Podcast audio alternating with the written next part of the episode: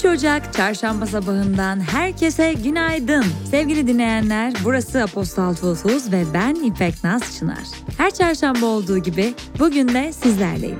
Benim için yeni yılın ilk gündemi ve oldukça keyifliyim. Nasıl başlarsak öyle gider diyerek tüm enerjimle sizlerle yeni bir yılda haberleri buluşturmaktan mutluluk duyuyorum. Bizi şu an nerede nasıl dinliyorsunuz bilmiyorum ama bize sosyal medyadan ulaşmayı unutmayın. Nerelerden dinlendiğimi merak ediyorum doğrusu. Şimdi evde veya ofiste bizi dinliyorsanız kapın çayınızı, kahvenizi, haberlere kulak verelim.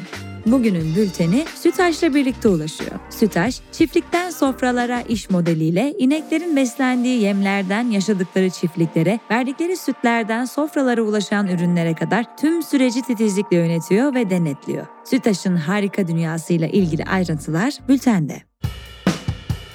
Türkiye Eski HDP eş genel başkanı Selahattin Demirtaş, yargılandığı Kobani davasının duruşmasında savunmasına devam etti. Demirtaş, ölen babasına ithaf ettiği savunmasında mensubu olduğumuz devlet bizim ana vatanımızı zorla işgal etmiş. Suçlu aranacaksa o biz değiliz, dedi. İçişleri Bakanlığı'na doğru sırtında çantayla ilerleyen şüpheli kişi uyarılara rağmen durmayınca açılan ateşle yaralı olarak ele geçirildi. İçişleri Bakanı Ali Yerlikaya, ailesinin şüpheli hakkında 11 Aralık 2023'te kayıp müracaatında bulunduğunu ve şüphelinin psikolojik tedavi gördüğünü belirtti. 6 Şubat'taki Kahramanmaraş merkezli depremlerde Adıyaman'da yıkılan ve 72 kişinin yaşamını yitirdiği İSİAS Otel'le ilgili davanın ilk duruşması 3 Ocak'ta yani bugün görülecek. İsmail Ağa cemaati başta olmak üzere birçok farklı çevreden tepki görmesinin ardından Rütük'ün program durdurma cezası verdiği ve iki mekandaki çekim izinleri iptal edilen Kızıl Goncaların Fatih'teki mekanlarının Beykoz Kundura Fabrikası'na taşınacağı öğrenildi. İstanbul Cumhuriyet Başsavcılığınca yürütülen soruşturma kapsamında İsrail İstihbarat Servisi adına Türkiye'deki yabancı uyruklulara yönelik casusluk faaliyetleri içinde olabilecekleri değerlendirilen 33 kişi 8 ilde düzenlenen operasyonla yakalandı. İçişleri Bakanı Yerlikaya, Antalya merkezli 3 ilde düzenlenen Kafes 27 isimli operasyonda Şahinler organize suç örgütünün çökertildiğini yazdı. İçişleri Bakanı, örgüt elebaşı da dahil 15 kişinin gözaltına alındığını açıkladı. Yerlikaya 29 Eylül'de aynı örgütün çökertildiğini açıklamıştı. 600 milletvekilinden 58'inin 14 Mayıs genel seçimlerinden beri genel kurul veya herhangi bir komisyonda hiç konuşmadığı ortaya çıktı. Söz almayanlar arasında Süleyman Soylu, Nurettin Nebati, Mevlüt Çavuşoğlu, Murat Kurum ve Mehmet Muharrem Kasapoğlu gibi eski bakanların da bulunduğu vurgulandı. Kadın Cinayetlerini Durduracağız platformu tarafından yayımlanan Kadın Cinayeti ve Şüpheli Kadın Ölüm Gerçekleri raporuna göre 2023'te 315 kadın öldürüldü. Raporda 2023 yılındaki kadın cinayetlerinin %10'unda faillerin adli sicil kaydı olduğu bilgisi de yer aldı. Dünya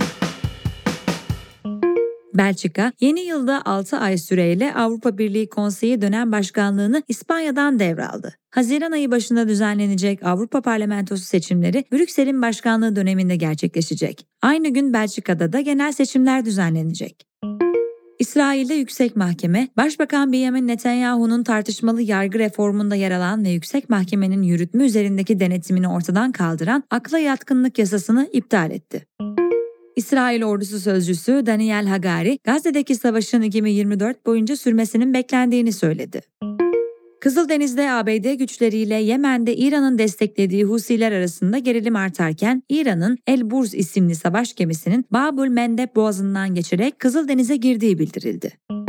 İran Dışişleri Bakanlığı Sözcüsü Nasır Kenani, İran'ın BRICS üyeliğinin resmi olarak başladığını duyurdu. Japonya'da meydana gelen 7,6 büyüklüğündeki depremde hayatını kaybedenlerin sayısı 48'e yükseldi.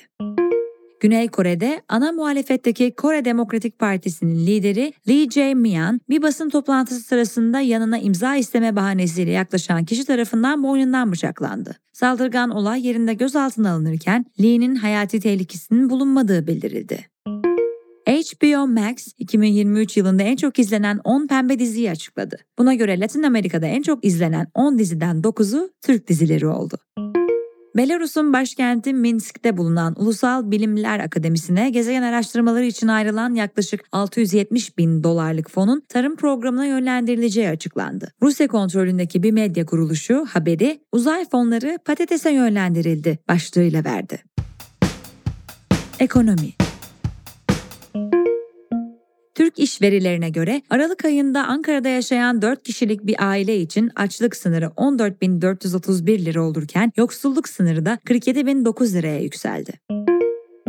İTO'nun ücretliler geçinme indeksine göre İstanbul'da tüketici fiyatları Aralık'ta aylık bazda %3,52, yıllık bazda da %74,88 artış gösterdi. Üretici fiyatlarında ise aylık %2,31, yıllık olarak da %62,77 artış kaydedildi.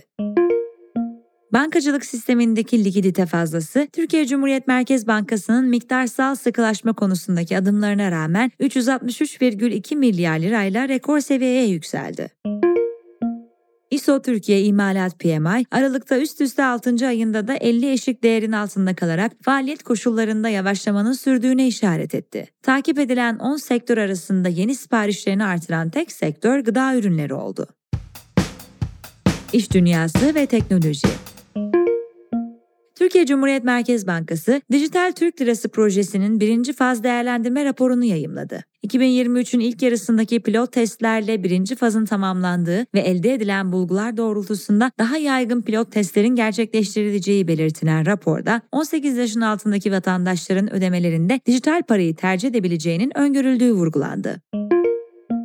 Deloitte Türkiye, birleşme ve satın alma işlemleri 2023 raporunu yayımladı. Buna göre Türkiye pazarında işlem hacmi bir önceki yıla göre %30 geriledi. Çin merkezli BYD, Aralık satışlarındaki %70'i aşan artışın katkısıyla 4. çeyrekte 526 bin adet elektrik bataryalı araç satarak rekor kırdığını belirtti. ABD hükümeti Hollanda merkezli ASML'den çip üretiminde kullanılan ultraviyole litograf makinelerini Çin'e göndermemesini talep etti. Şirketten gelen açıklamada da hükümetin ihracat izinlerini iptal ettiği bildirildi. Fidelity'nin son raporunda X'in yani eski adıyla Twitter'ın Elon Musk tarafından 44 milyar dolara satın alındığı dönemdeki değerinin %71,5'ini kaybettiği belirtildi.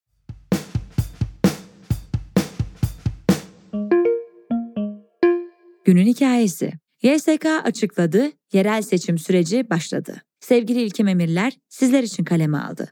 Yüksek Seçim Kurulu Başkanı Ahmet Yener, yerel seçimlere 36 siyasi partinin katılmaya hak kazandığını duyurdu. Açıklamayla birlikte 31 Mart 2024 Pazar günü yapılacak mahalli idareler seçimleri için süreç resmen başlamış oldu. Seçimin başlangıcından oy verme gününe kadar olan süreçteki iş ve işlemler Yüksek Seçim Kurulu tarafından ilan edilen seçim takvimine göre yürütülecek. Detaylar bültende.